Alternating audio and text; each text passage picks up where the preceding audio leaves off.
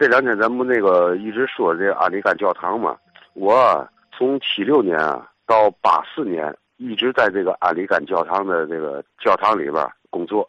呃，我昨天问了一下那个那个我那老师兄，嗯，他今年七十多了，他跟我说，这个教堂啊，在六六年文化大革命红卫兵给抄了以后啊，就给封上了。后来白油街有一个什么生产服务部门，好像给占用了。到六六年的下半年，我们厂子就正式的在这儿开工了。厂名啊，当初叫天津市宏升半导体零件厂，后来更名了叫天津市半导体零件一厂。出的产品呢，就是半导体的三极管的管座和管帽。前几天有个那个刘先生说，这个他是呃四半岛啊，呃，我问了一下，那个那说说没有。那个因为嘛呢？我的师兄啊，他们六六年进到这个教堂的时候啊，大教堂这个教堂分两个教堂，有一个主楼，有一个辅楼。我们常说的就是大教堂、小教堂。我师兄到的时候啊，说大教堂还锁着了，后来才啊开开门啊，他们等于啊是进去了以后，开始在里边就是布置机床的安装位置么的。那个四半岛那个，还有说说那个叶迪生那个叶老总啊，那那那那是个误传。呃，四半岛啊是出半导体器件的，等于他们出正式的这个三极管啊或者二极管的，我们是给他们做配套的东西。这大教堂啊，小教堂啊，他们俩是分离开的。面对着说吧，这个小教堂在他的左手，中间是有一个通道的。当初是文化大革命的时候啊，这个。红卫兵把里边都抄干净了，说在这之前里边还有还有神父的说，呃，这教堂我听我师兄念的，有一个说是好像是咱这个华北地区啊很少见的一个挺珍贵的一个风琴，让红卫兵都给抄了，给拆了，等于是都给烧了。安里干教堂旁边不有一个钟楼吗？钟楼里有一口钟，这颗钟啊，据说是英国的这什么，也不是伊丽莎白几世啊。送给的，这钟为嘛幸免于那个被抄呢？当初它是作为小白楼地区的防空警报来用的。呃，我们单位有一次那个就是给那锅炉房那烟囱立完烟囱以后，绑那三颗那个晃绳啊。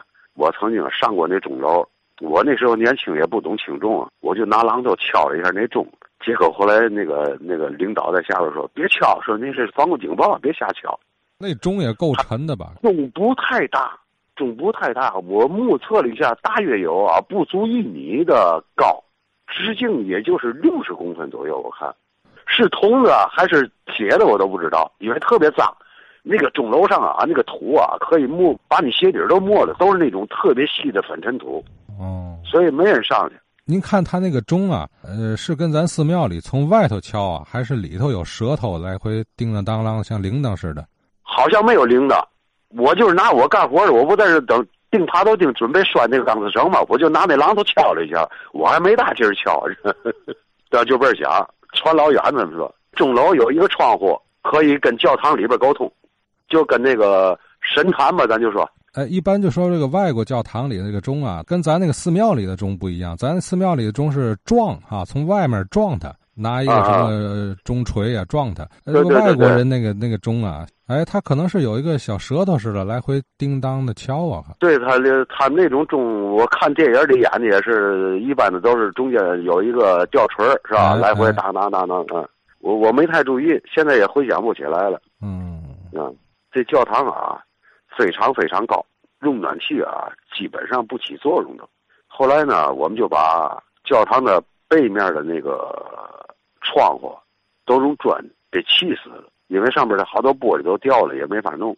砌的时候啊，他们那个年轻人啊，就把那上面的玻璃啊给砌下来了。那个玻璃啊，都是那种浮雕状的，里边还有人头，块不大，有的是那种桃形的，有的是方形的，都是小块的。它这玻璃都是用什么给装在这个铁框子上的？都是用铅条，所以他们那回啊，就砌下来好多铅条。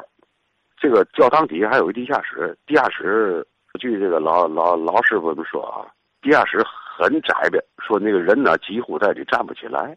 我是七六年到这厂子，我原来我这厂子在哪儿？在那个西开教堂的西北角开旋塑料厂子。我们那个楼啊，那个塑料厂的楼原来是一个当铺，它一共四层，但是很高，每层六米。站在那楼顶上看那个教堂的那个尖儿啊，几乎是平的。后来啊，地震以后，这个房子裂了，裂了以后，我们就合到这个厂子来了。我等于是七六年到这厂，到八几年的时候啊，我们厂就搬走了。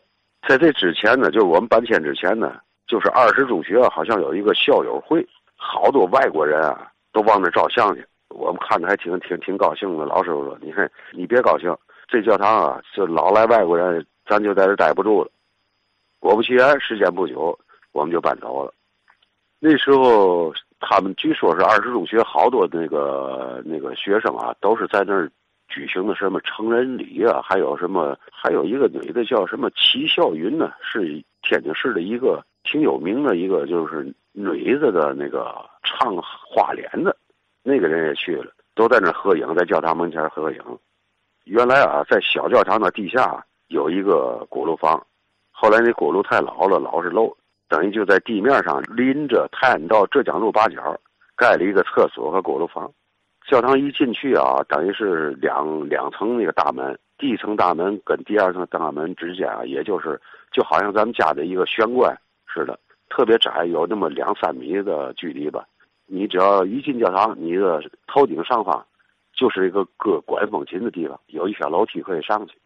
教堂走到头儿，好像就是那种那个那个牧师在那儿讲话的那个高台儿，一路走到头以后，一左一右还有两个那么空地儿，原来呢都是椅子。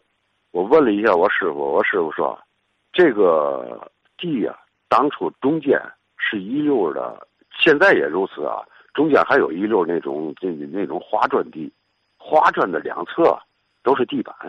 我们单位等于是为了安装这个。冲床啊，呃，车床、铣床啊，就这一类的机床吧，把地板都因为那东西不能按在地板上，把地板都给起了。